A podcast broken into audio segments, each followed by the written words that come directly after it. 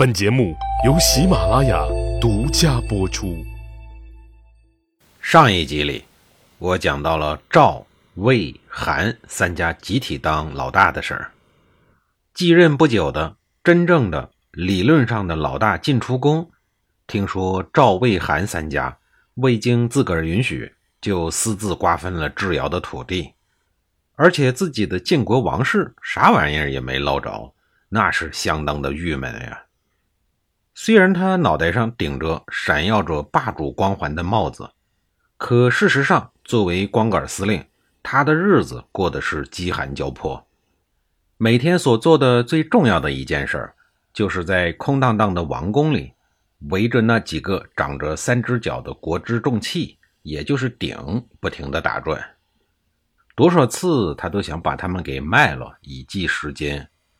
但考虑到躺在地底下的二十七位列祖列宗会骂他不得好死，于是只能勒紧裤腰带，将日子挣扎着过下去。可就这样一直憋屈的过下去吗？就这样一直无为而治吗？这样就能对得起列祖列宗吗？答案是显而易见的。三个巨大的问号直刺进出宫的灵魂深处，最终。郁郁不得志的晋出公决定用一个丧心病狂的办法来扭转局面。晋出公派人跑到了齐国、鲁国，以霸主国君的名义向两国借兵，然后攻打自己的国家，攻打自己的三个臣下。干不掉他们，也要来一个鱼死网破。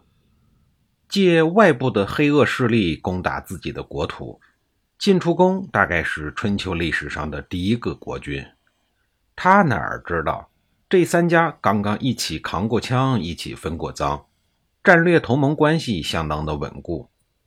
晋出公请来的联军根本无法与之对抗，兵败如山倒。晋出公被迫向南方出逃，逃到了自己的敌对国家楚国，结果山高路远，水土不服。身心俱脆的北方人晋出公病死在临近楚国的路途中。赵、魏、韩三家听说共同的敌人晋出公死在了国外以后，又从晋国王室找了一个叫姬交的人继位，视为晋哀公。公元前四三四年，在国君位置上浑浑噩噩的过了十八年的晋哀公死了。趁新君未立时机，赵、魏、韩三大家族。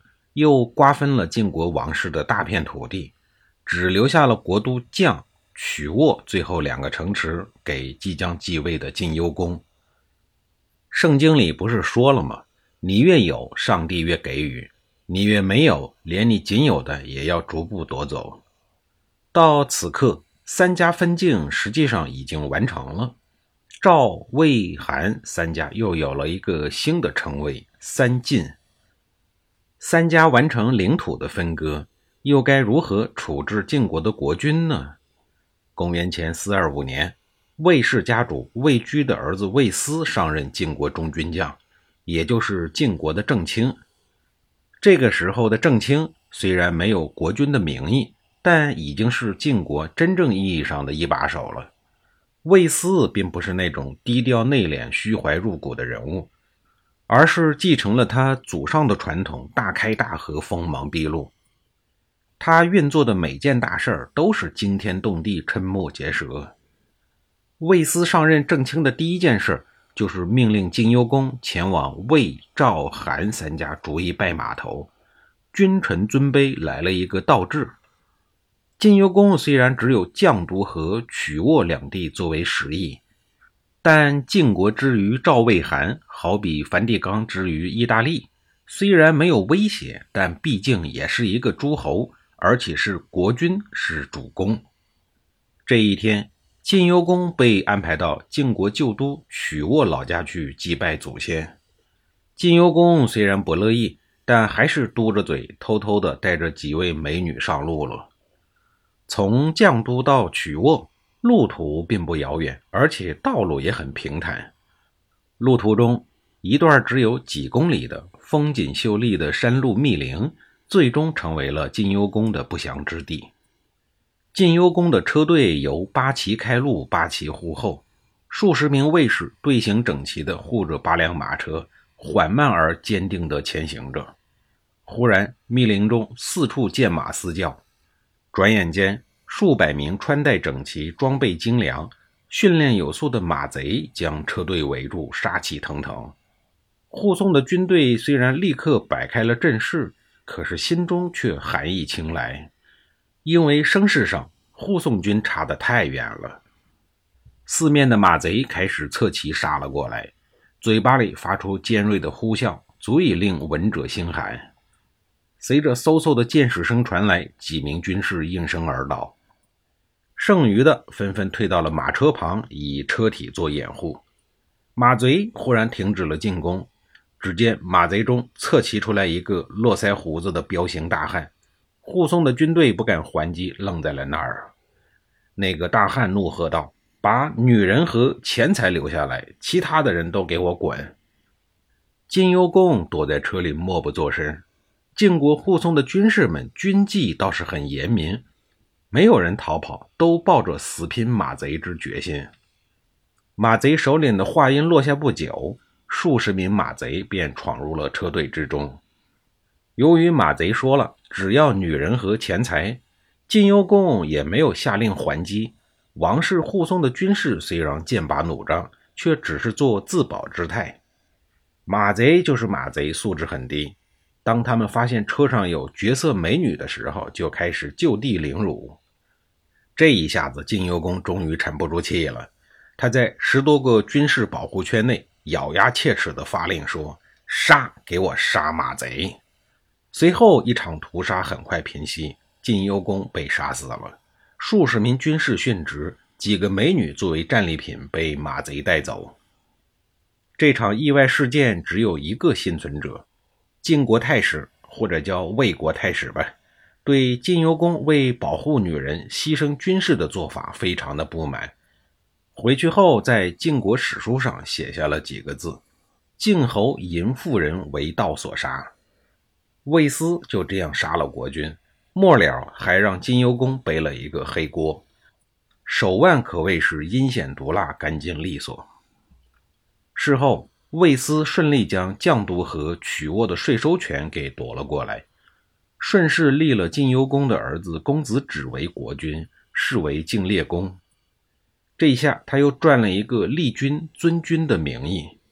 这一年是公元前四一五年，大事告捷，魏斯下令宰牛杀马，大宴晋国的重臣。魏斯与韩、赵两家继续统领晋国的军政大事。晋国大臣亲附魏氏的居多，魏氏在三家分晋时占据了人才高地，但让他赚了一个立君尊君名义的晋烈公，这会儿没什么用了，放在手里始终是一个烫手的山芋，又该如何处置呢？他想了想，打算让精明的韩国人背黑锅，想好就干，当机立断。随后，魏斯命令人将晋烈公送到了韩氏。韩虎的儿子韩启章此时是韩氏的家主，那么他为什么要默默接受这一个烫手的山芋呢？